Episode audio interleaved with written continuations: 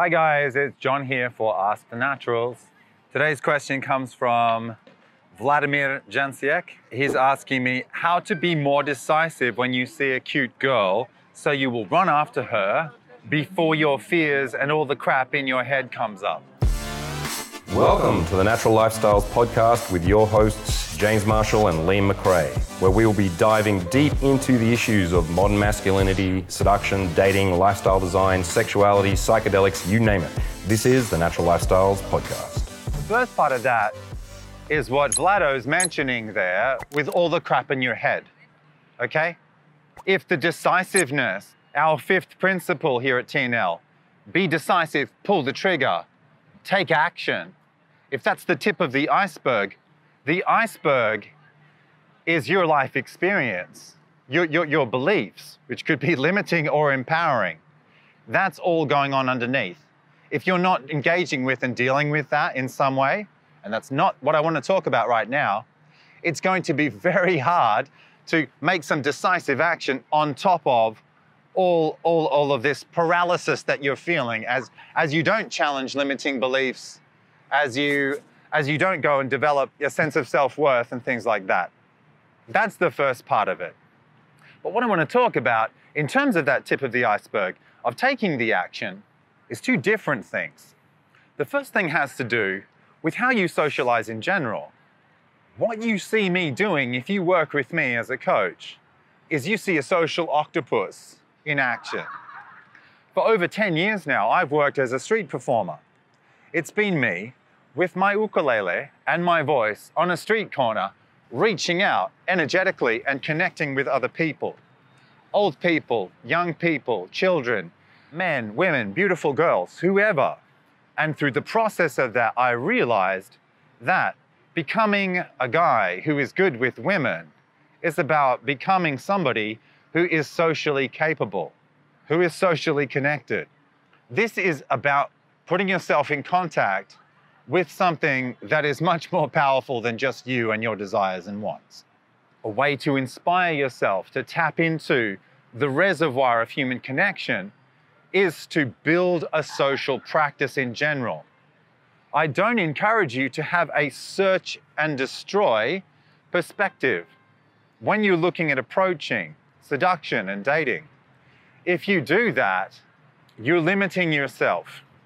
If you are able, though, to start to tune into the people around you in many different ways, then you will already have that ability to be connected, including with the beautiful woman. Let me give you some examples. One of the most powerful ways to contact people is with eye contact. You'll notice that these days, eye contact is less and less available. The reason for that is people are walking around like this, okay? Now, that's not an impossible boundary to get out of the way. Someone's doing this and you, you can still get their intention. On a foundational level, what I want to encourage you to do with cultivating social connectedness like this is to look around. My favorite approach is not really an approach. This happened to me in Barcelona. I made eye contact with a girl. She looked at me. I say, you looking at me? She's like, are you looking at me? Are you looking at me? Are you look, who's looking at who? We don't really know in the end. A beautiful woman is coming towards you. You make eye contact. She makes eye contact. You smile. She smiles. You say hi. She says hi. You say, what are you doing today? It's not an approach.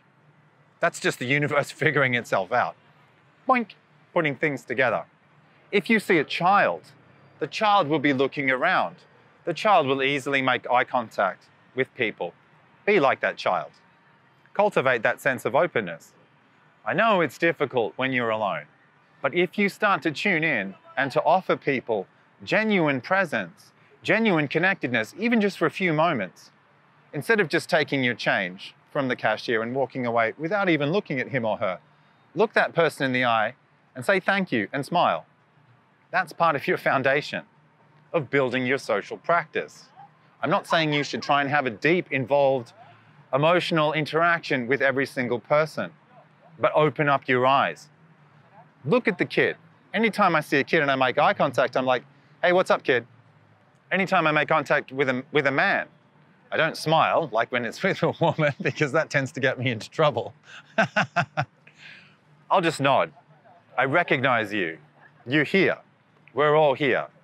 This is what I'm talking about. When you start to tap into the sheer power of that, this will not be so difficult.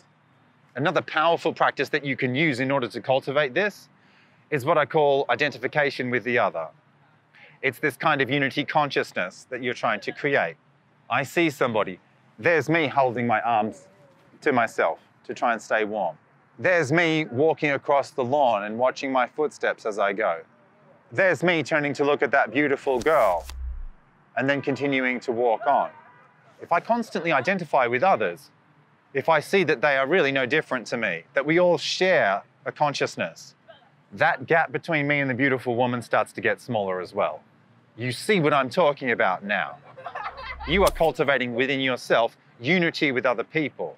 That's one part of it. You're building up this reservoir.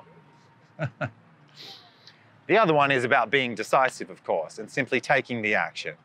What are we really talking about when we're talking about taking action and being decisive? We're talking about discipline.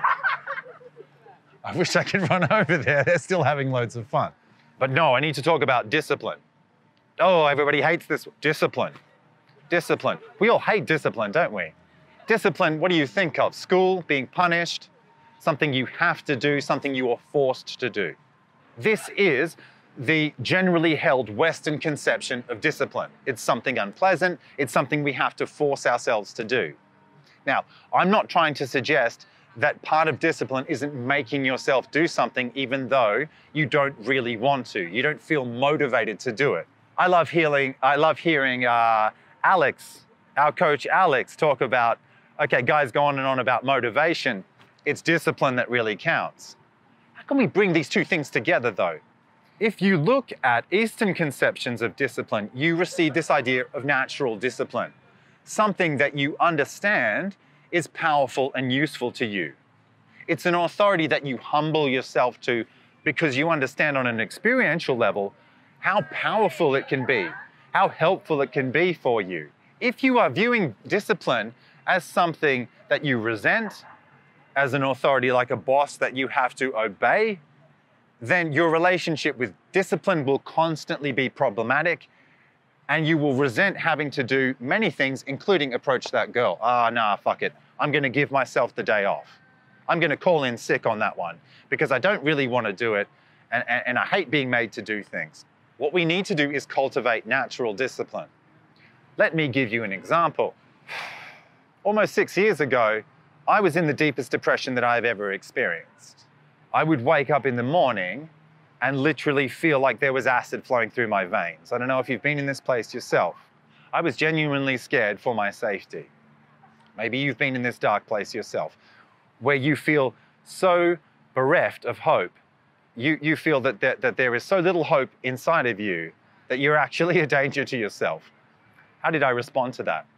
I decided that every morning I wanted to get up and I wanted to feel good inside of my body. I wanted to feel like it was good to be alive. I'm 40 years old this year. It's good to be alive. Why? Because every morning I get up out of bed, I spend 20 minutes stretching, and then I do 20 minutes of doing swimming dragon qigong, something that gives me flexibility, balance, strength, coordination, mind body unity, and a whole lot of peace and calm. That's my 20 minutes of meditation. We're big on meditation here at TNL. That's our foundational concept of awareness. That's the way in which I do it. And I also cultivate this amazing joy and this enjoyment of being in the body. In order to put that in place, I had to exercise discipline. But here's the difference it's something that I knew would pay off in the end. And, and now that I've made that effort, that I've formed those pathways, those neural pathways that show me, yes, this is good, I'm inspired to do that. Now I'm in the morning, I'm not like, oh, I have to get up and do my stretching and oh, do my exercise. I will be there like this, right? And go, oh, yeah, that's right. That's the feeling. I feel like I'm on drugs. It's that good. It took discipline to get there, but it was natural discipline because it was inspired by the knowledge that it is something that is going to pay off for me in the long term. Once this discipline has taken over, I don't have to try anymore. I know that I'll get out of bed every single morning and do that. What we need to do with this in terms of approaching is to find positive reference experiences. the way to build a foundation for that is what I've described in terms of cultivating a social practice, in terms of attuning yourself to those around you so that that distance is smaller. Then what you need to do is this one simple thing that I teach guys to do when I'm coaching them and they have a positive experience where they can connect with somebody, even just for a conversation, a beautiful woman that they're attracted to. Stop, take a moment after that's happened and take three deep breaths accept this. Yes, this is good. This is the way now. Yes, my discipline in this moment has paid off.